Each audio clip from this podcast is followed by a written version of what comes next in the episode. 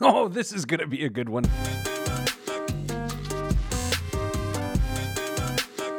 You're listening to Pete the Planner.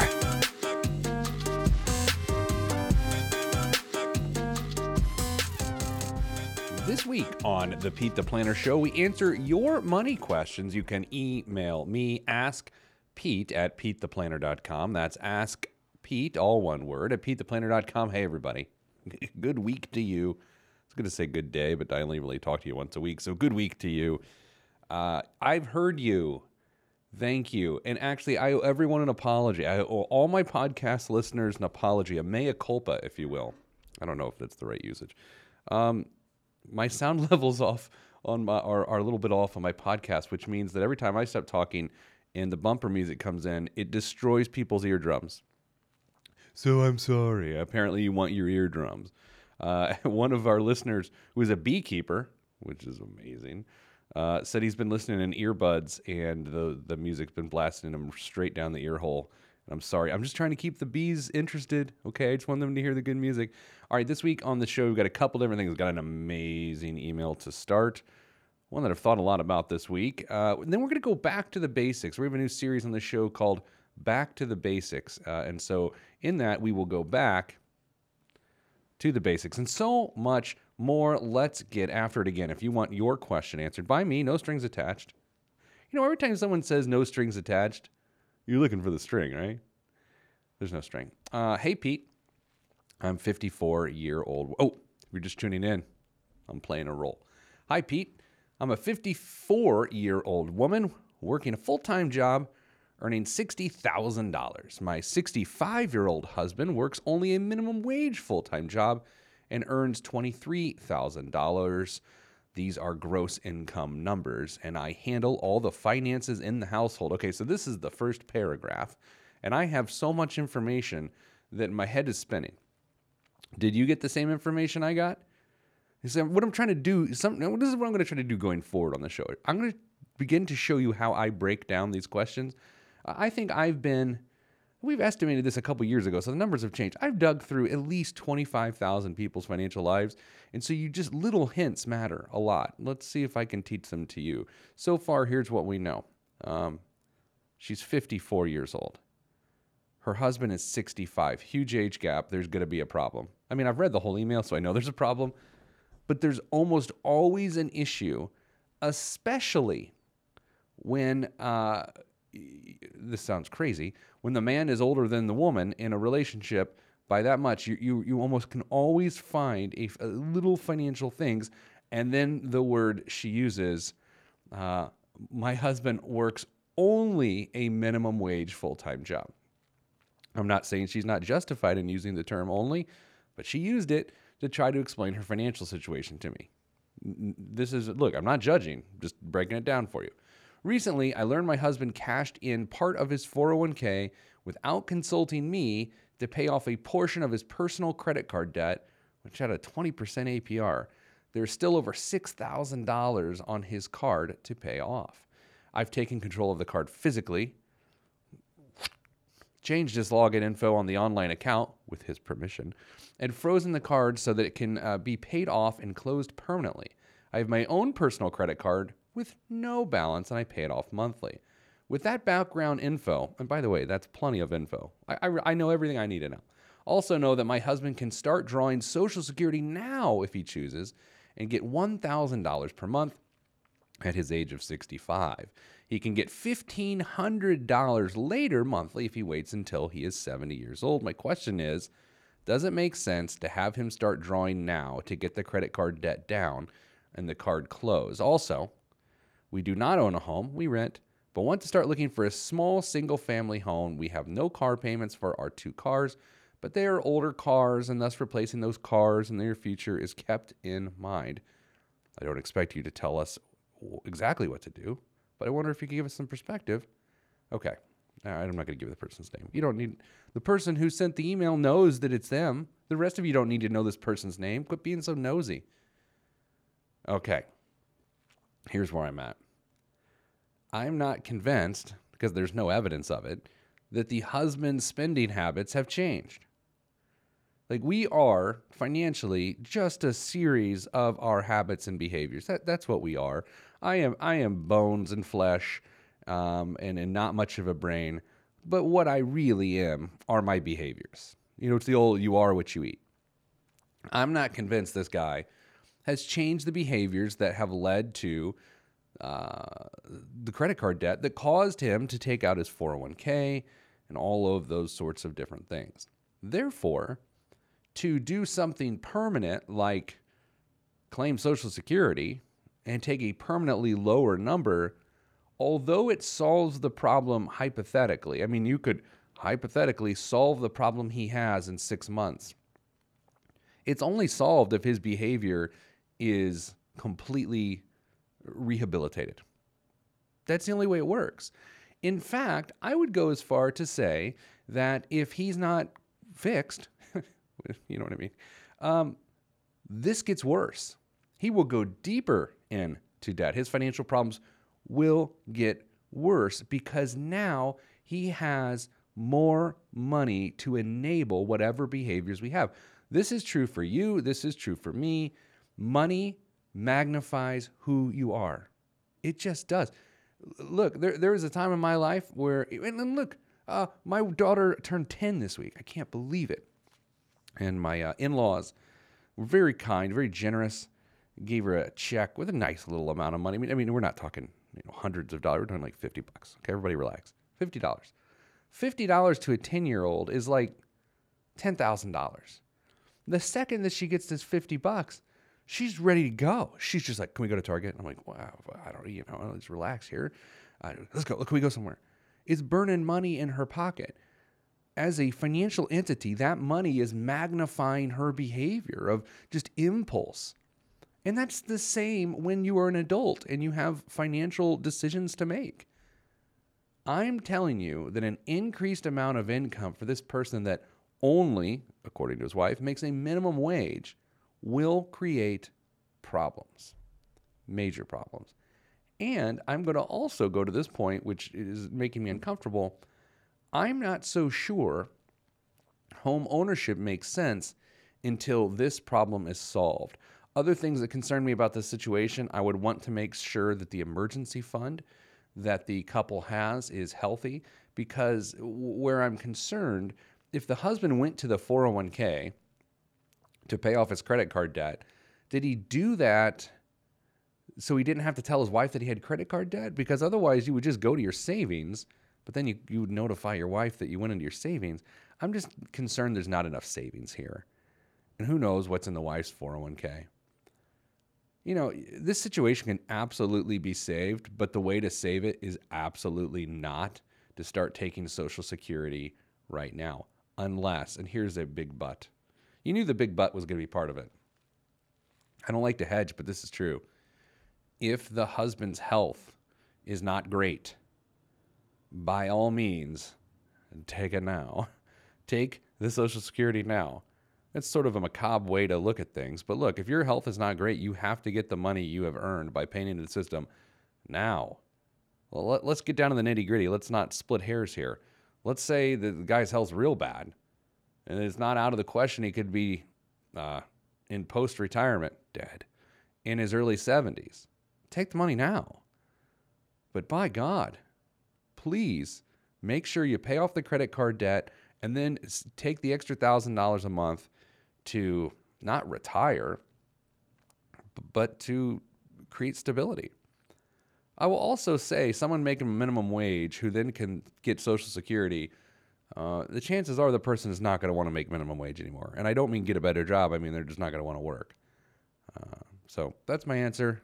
There you go. If you want to email me, have you step in front of you and your loved one, do so. Ask Pete at PeteThePlanner.com. Okay, we're going to a break. Podcast listeners, I promise I've turned down the music levels. I promise. Radio listeners, well, that's up to the studio. So I'm Pete the Planner, and this is my show.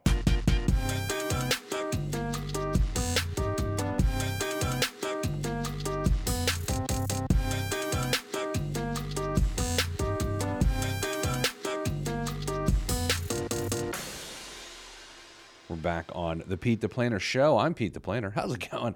All right, new series on the show. You know, if you've listened to the show for a long time, here's here's how this works. You know, I announce a new series, and it's the first time that it airs, and then I forget, and then it never it never happens again. But I feel like this one could stick around, right? That's like New Year's. Re- I'm the New Year's resolution of radio. I, you know what? We're starting a brand new series. It's called Back to the Basics, and then I forget about it a week later, and I'm eating cake. Um, all right, so here we go.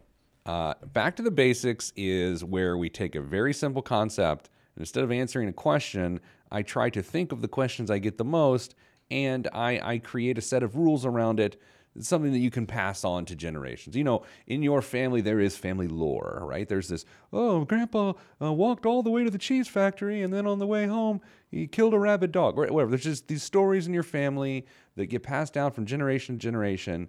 And what I want to do is, with Back to the Basics, give you these sorts of financial standards that someday someone asks you a question like, you know what, I know the answer to that because I listened to one segment on the radio once. And so this week on Back to the Basics, I want to talk about one of my favorite topics housing affordability. From my perspective, housing affordability. I am not a lender, I am not a realtor. I am a person who doesn't want you to ruin your financial life with a housing decision. As you've heard on this show before, I regret at least two of my housing decisions and I, and I, in a non condescending way, right? It's not like, well, I made a mistake, and but it worked out for me. And you, no, I wish I hadn't done it. Okay, so here's what we're gonna do. I want you to be a homeowner for two reasons. Number one, uh, we're working from in reverse here, because I think in retirement, if you own your home outright, by outright I mean with no mortgage, uh, then your financial life is easier. You need less retirement income uh, to make that work. Second reason I want you to own your home is, well, conceivably you've got an asset um, that you can leverage in, in an emergency or strategically, and that is better than than renting, in my estimation. If you are a candidate to buy a home, which leads us to my point two minutes in. Okay, here are the three things you need to consider in terms of housing affordability. This is back to the basics, brought to you by, I know, this cup of coffee. I'm having some Nespresso coffee this morning. You don't care. Ah. Okay, back to the basics. I want your mortgage payment to be close to, how about that for being a stickler? Close to 25% of your take home pay. I'll do the math. Let's say your household income, let's say it's you and a significant other, double income, die. Uh, let's say you've got double income and that is uh, $5,000. $5,000. Take home pay. This is after tax. This is after you've contributed to your retirement account through your employer, after you've money put, put money into your HSA. If you happen to be a person that wants to tithe, this is after your tithe. I'm not saying tithe. I'm just saying someone's going to, what about tithe? Well, then tithe. It's none of my business. Okay? So you're $5,000. By being at 25%, yes, I am doing math on the radio right now. If you're just tuning in, it's just this guy doing math on the radio. And your kid's in the car, and your kid's gonna go, Oh, that's why I should pay attention to math class. No, they're not. All right, it's $5,000 of take home pay. And that means your mortgage payment should be roughly $1,250. Now, I've got a, a, a tremendous number of disclosures and disclaimers here, okay? Ideally, my world, $1,250 is your mortgage payment. Here are the series of buts. First but a bank will let your mortgage payment be significantly higher than that. Like criminally higher than that. Not $1,250, but probably closer to $2,000. Easily. Easily. And the rough part about this is if you're a first time homeowner and you build a production home or you build a custom, you build a home, there's, there's, there's ground. In southern Indiana, when someone says they have land, uh, you know, people have land as investment. They say, I got ground. I know this. I've, I've lived in southern Indiana. Uh, I got ground. Okay, so if you've got ground and you build on that ground, then the way the uh, property taxes work your initial mortgage payments, which sometimes and oftentimes include mortgage uh, property taxes, will increase over the 18 month period as the uh, proper assessment is levied from a tax perspective, meaning your mortgage payment is going to go up. Okay? So that's why I don't want you at 40% of your take home pay going towards your mortgage. I want, so you can get on with the rest of your life, I want about 25%. Am I uh, uh, different? Am I contrarian when it comes to this? I absolutely am. But here's the issue housing prices continue to rise, and the way you refuse to become party to that is that you buy something that doesn't ruin your life and, and make you grow into the mortgage. I think one of the most dangerous things you can do is assume your income will allow you to grow into the payment you can't presently afford. That is true for housing. That's true for car ownership. It's true for everything. But housing's this tricky thing where we convince ourselves that, well, it's where I raised my family. You, you elicit all these feelings and emotions to justify things that just don't make sense. And by the way, most of the people in the housing industry, oh man, this is going to get some emails, want to help you buy into that ridiculousness of, oh, it's your family. It's a, yes, by the nature of how life works, your family will live with you most of the time. But that doesn't shouldn't justify a bad housing decision. So be at 25%. Here's some more buts to that. If you're going to get a 15-year mortgage, I have absolutely no problem with it being more than 25%. If you are barely squeezing in to a 30-year mortgage, can barely barely barely afford it. Your credit's not good, you don't have you know, much going on, don't go much above 25% despite the fact that I know you're going to. It's not going to work out well for you. Now, here's the other factor uh, people like to talk, uh, and this is a, maybe a different back to the basic segment between a 30 year and a 15 year mortgage. If you're going to do a 30 year mortgage because you want the flexibility of a lower payment, fine, but whatever that gap is between what the proposed 30 year mortgage is and the 15 year mortgage, do something good with it. A lot of times people are like, oh, I like the 30 year mortgage because I'm more flexible and I could do something with it with the leftover. Okay, great. What are you going to do? I'm going on vacation. Well, no, that's a bad decision, actually. So 25% is rule number one 25% of take home pay going towards mortgage payment. And by the way, from a housing perspective, the same can be said for rent. Keep you around 25%. And, and look, my show comes from the Midwest. I'm in central Indiana, broadcast all over Indiana. And of course, thanks to the internet, I broadcast on pod my podcast, and then uh, during the commercial breaks, blow people's eardrums out with my bad music levels. Um, in the Midwest, you can get away with 25% and not live a ridiculously modest lifestyle. On the coast, you are currently turning off this podcast to listen to the Ron Burgundy podcast, which I have to say is my guilty pleasure. My guilty pleasure is the Ron Burgundy podcast. I was listening to this week's episode. I was laughing out loud in my car. I look like a crazy person at the stoplight. All right, we have a minute left in this segment. It has occurred to me that back to the basics doesn't necessarily mean uh, necessarily mean back to brevity. I'm I'm long-winded today. So here's what we're going to do. We're going to blow out the third segment. The third segment is going to be the continuation of back to the basics. I don't know why I think I could deal with the entire topic, the basics of home ownership, home ownership affordability in 9 minutes and 23 seconds, but apparently I thought I could. Turns out I can't. You got to know your limits coming up after the break, it, we're, we're going to do the second back to basics segment. You guys, I did it. I have a series in which there are more than one segment, uh, more than one segment in the series. Sure, it's because I blew it and I, I didn't wrap it up in the first segment, but we're, we're doing it, guys. We're doing it. If you want to email me, ask Pete at PeteThePlanner.com. Coming up, here's what we're going to do. We've already talked about how I want 25% of your income going towards housing. But what are the other two factors of determining whether or not you can afford your house? All that is next. I'm Pete the Planner.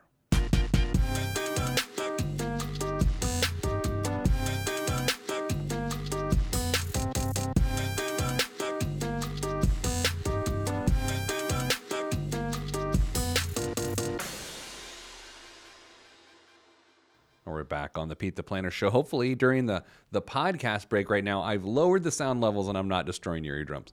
I listen to feedback I, and I don't mean that. That's not a sound joke, but it could be. I love when you guys email me, ask Pete at PeteThePlanner.com. Just talk about the show. You don't have to ask me a question. Just, uh, I guess, should be comment Pete at PeteThePlanner.com. And I love Twitter too, so feel free to hit me up on Twitter at Pete the Planner. I do want to draw your attention this week to my first column in the Indianapolis Business Journal, the IBJ. Go to ibj.com and you can read it. Uh, so, for those that wondering, I have a new column in the Indianapolis uh, Business Journal, and the point of that column is a little different from my normal USA Today column. We're going a little, little bit higher. Uh, I was about to say higher content, but then I realized just trying to describe to you how the content's a little bit more advanced, and I'm a writer, I used a terrible series of words that didn't make sense. Anyway, it's just it's it's it's it's for people that make more money and for people that have more money. I am dedicated to helping people of every income level, but this publication, Indianapolis Business Journal, my content that is in there, my piece, my column that is in there, is really meant for people who uh, make plenty of money. Just plain and simple. That publication is not uh, what when I write for it is not meant for showing you how to be frugal. So anyway, whatever. All right, back to the basics. Segment two: uh, home ownership, affordability. What do you need to know in the first segment of this brand new series, Back to the Basics? We tackled how I want 25% of your take home pay going towards your mortgage payment. Now, if you want to do the power move, I knew this guy once that uh, uh, insisted that your mortgage payment should be below 20% of your take home pay. Now, he lived in a very modest house. Uh, and he did not view his home as a major lifestyle decision because his major lifestyle decision was he loved to travel. Do you know how often I hear people say, Oh, I just love to travel? What are you into, Kylie? I love to travel. And people just say all the time, oh, I love to travel. And yet they do not live a structured financial life that allows them to lean in to what they love, which is travel. And that sort of drives me bonkers. Uh, what are you into? Travel. Uh, I live, uh, 47% of my income goes towards housing. You don't like traveling, you like sitting in your expensive house. I think people lie to themselves a lot, but they don't know they're lying to themselves. I think that's ignorance, isn't that? I think I've just had a I just created a better dictionary definition of the word ignorance. When you you're, you're lying to yourself but you don't know it, yeah, it's ignorance. All right, next marker here. Uh, home affordability. I think if you cannot put down 10% of the value of your home uh, as a down payment, you cannot afford it. Yeah, I said it. Okay, now here's the thing I'm not suggesting that you only put down 10%. I'm suggesting that if you can't raise 10% of the value of the home in capital in the, you know, the process of becoming a homeowner, then this game ain't for you. This game is not for you. It is expensive to be a homeowner and you must display a propensity to save money. You must. Like, I love complaining about home ownership with my next door neighbor because we're the same age, we have similar careers, we have the same value of home, and we just sit there and complain about all the stuff breaking on our house. And he's like, oh, well, it's first world problems. You've got a shelter. It is a first world problem. I'm not being insensitive or apathetic or, or, or, or lacking empathy, I should say. But I do have first world problems. I don't live in the third world. That means eh, I'm not saying I don't care about the third world, but all my problems are first world problems. Oh, absolutely. They absolutely. I love to complain about home ownership. If you don't have 10% of the value of your home to put down and a proper emergency fund beyond that, I'm telling you, you're going to compromise your financial life. The second you move into a new place, especially if it's brand spanking new, you need blinds, you need furniture, you got to fill up all these rooms. You know, in central Indiana, there is this uh, suburb called Geist, right? Geist Reservoir.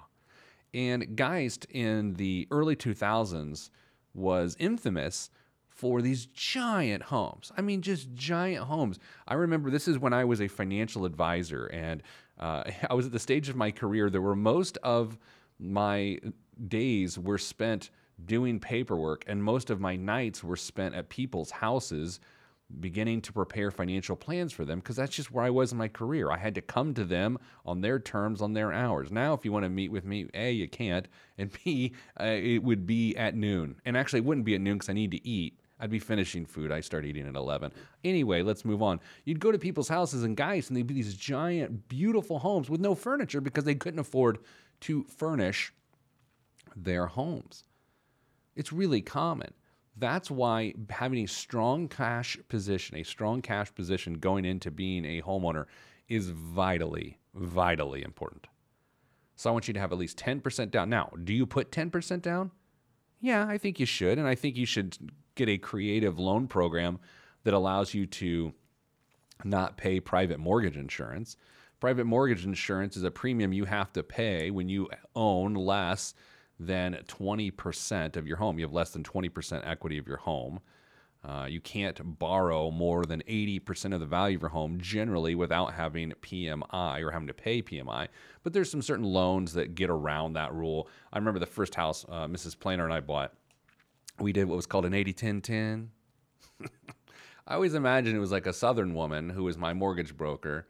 It wasn't, it was a middle aged guy from, from Chicago. But uh, I like to imagine it was a, a, Southern mortgage broker, and she's like, "Can I get y'all an 80 10 10?" That's not what happened, and like literally, no one involved sounded like that woman in my mind.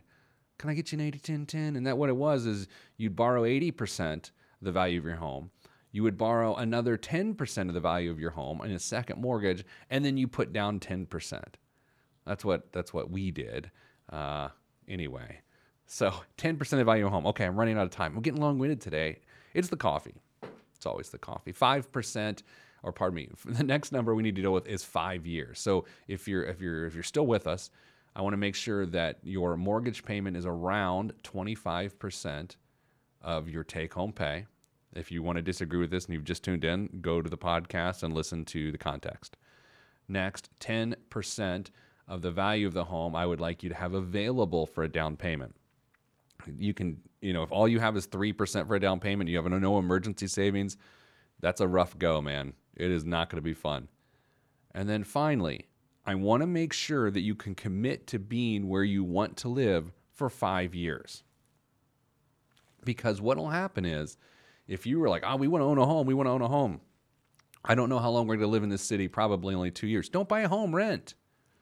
You cannot risk a fluctuation in the housing market and um, the whole rigmarole of a 30 year mortgage and uh, so much of it going towards interest payments, just rent.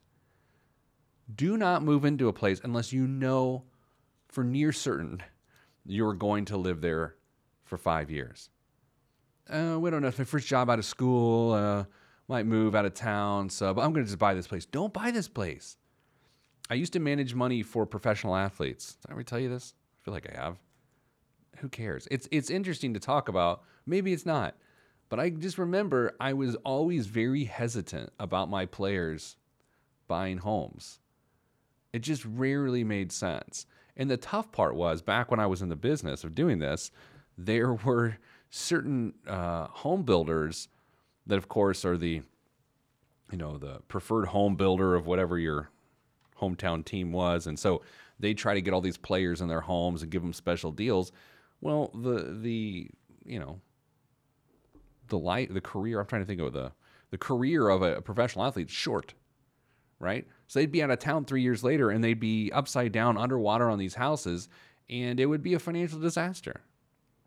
Anyway, so there it is. 25% of take home pay is where I want your mortgage payment. I'd like you to have at least 10% to put down on the home to uh, display your ability to save money. And finally, I'd like you to be in that home or be able to commit to the area for five years so you don't get hung out to dry if your life changes. Coming up after the break, the biggest waste of money of the week in current events. I'm Pete the Planner.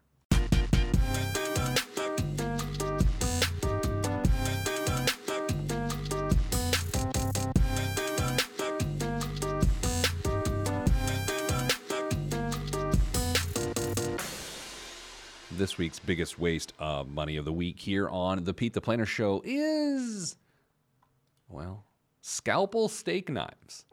Doctors use scalpels for their precision.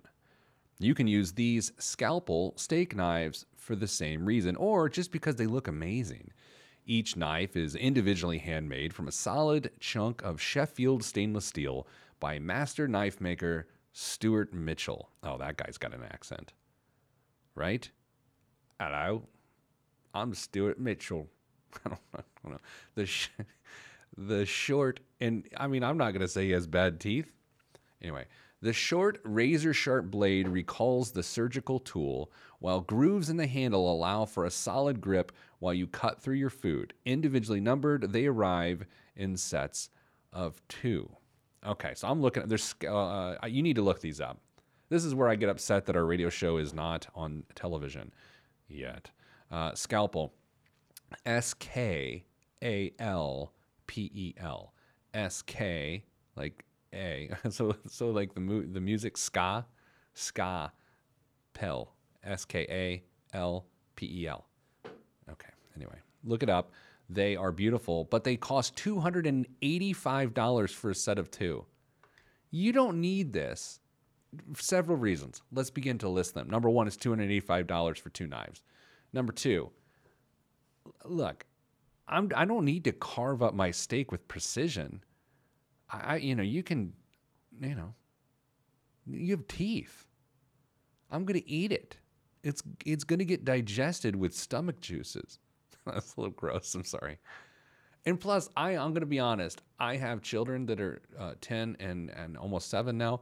And they, if I don't want these things in the house, my kids are maniacs. Someone would get stabbed or accidentally shivved.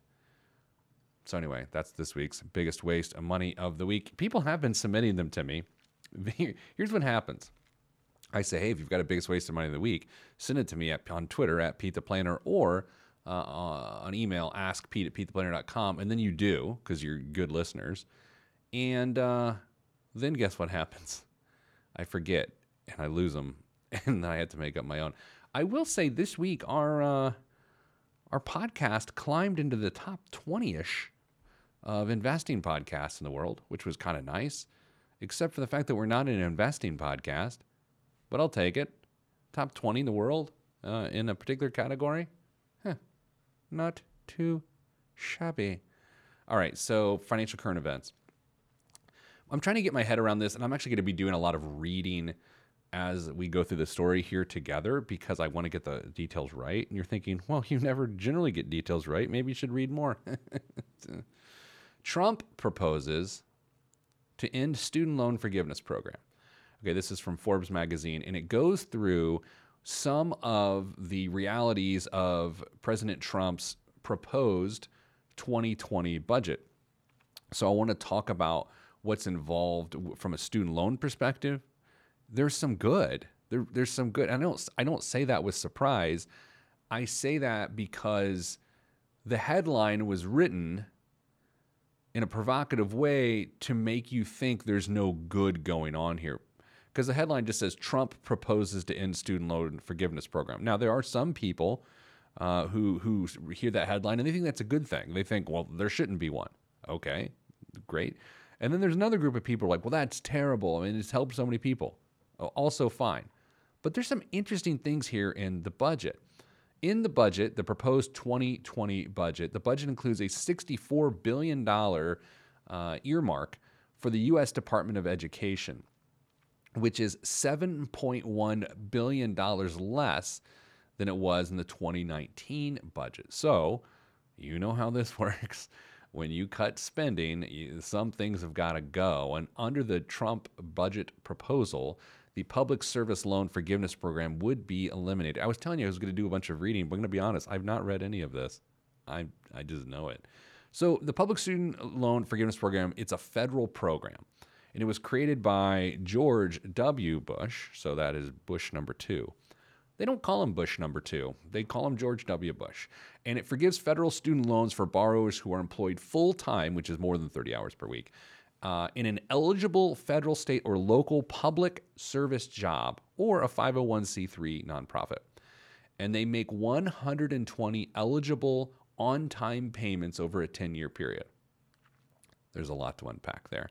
Basically, if you if you serve the public, uh, and I don't mean like a radio host, I mean like a real contributor uh, to your state or local government or a teacher or something like that, and you make 10 years worth of on time payments, then the remainder, the balance of your loans could be forgiven if you, if you know, uh, qualify for the rest of the qualifications. That's right. I said qualify for qualifications. Anyway, last year we did a story uh, about this here on the show, and we learned that a very few number, I mean, a ridiculously low number, tens of people qualified out of tens of thousands of people in the first year of um, this being available. And so uh, there's a lot of confusion around public service loan forgiveness. I would prefer it not go away. But at the same time, um, so few people are getting this benefit, you wonder if it has a future. I would rather it not go away. So I'm going to go wash on that one. But this gets interesting. Uh, there's also a change in federal student loan repayment. Uh, and here's the proposal monthly student loan payments would be capped at 12.5% of income. And after 15 years of monthly payment, any remaining student loan debt would be forgiven. That would be the proposal under Trump's repayment plan. I kind of like that. I kind of like that. And there's actually a grad school provision too. Monthly student loan payments would be capped at 12.5% of income. After 30 years of monthly payments, any remaining student loan debt would be forgiven. Okay, so that's not as great, but the point is for someone to structure their student loans to have them paid off. And then it still goes back to the idea that that gets you know swept under the rug consistently, and I'm going to catch grief for this. There are a lot of people who take on student loan debt blindly with no plan on how they're going to pay it off. And it's not, this is not a, a positive thing like they're betting on themselves. Eh, I, I don't think so. I mean, I think some people are betting on themselves and they say, well, I'll figure it out later and I'll pull myself up by the bootstraps and make these payments. But having been exposed to this space before, here's what I see. Someone told me to go to college. I don't really want to be here. Uh, I'm not really going to try. And now I've got all this student loan debt. Don't, dude, don't go to college. Just don't do it. Yeah, I, I didn't really want to talk about the student loan scandal, the bribery scandal with celebrities and CEOs and VC, you know, hedge fund managers and all this other thing. I did not want to talk about this this week, but the one takeaway that I will talk about here on the show is that one of the young ladies involved, there's videos of her on the internet saying she doesn't didn't want to go to college and that she's not going to class and she's going to continue being a YouTube and Instagram personality. Uh, yet her parents paid a half million dollars. Do I have to say allegedly? I don't know how this works. So she could go to USC and go to school. She should have never gone to school because she didn't want to be there. If you're taking on student loans and you don't want to be there, you don't know what's going on, but your guidance counselor told you to go to school or some commercial told you don't go to school. Now that puts a lot of pressure on figuring out what you want to do. But don't go into tens of thousands of dollars of debt with absolutely no plan on to pay it off. I know this is a tired argument that I'm making here, and I am oversimplifying it, but that's what you can expect from the show. Oversimplification, that's what we do. But I, I just, I struggle to understand how we take a 17 year old, in most cases, and ask them to make an isolated decision that once you pull back the lens is not in isolation, it affects the next two decades of their life. Easy. I just struggle with that. God, this got dark. Didn't everything was going so well? Anyway, there's other things in the budget. His budget proposal for the Department of Education, there's some good, there's some bad, of course, because of the 24 hour news cycle. It's going to get beaten up and then lost because that's how things work. We're out of time this week. Thanks for listening. I'm sending you good vibes because good vibes are all that's in my budget. I'm Pete the Planner. This is my show.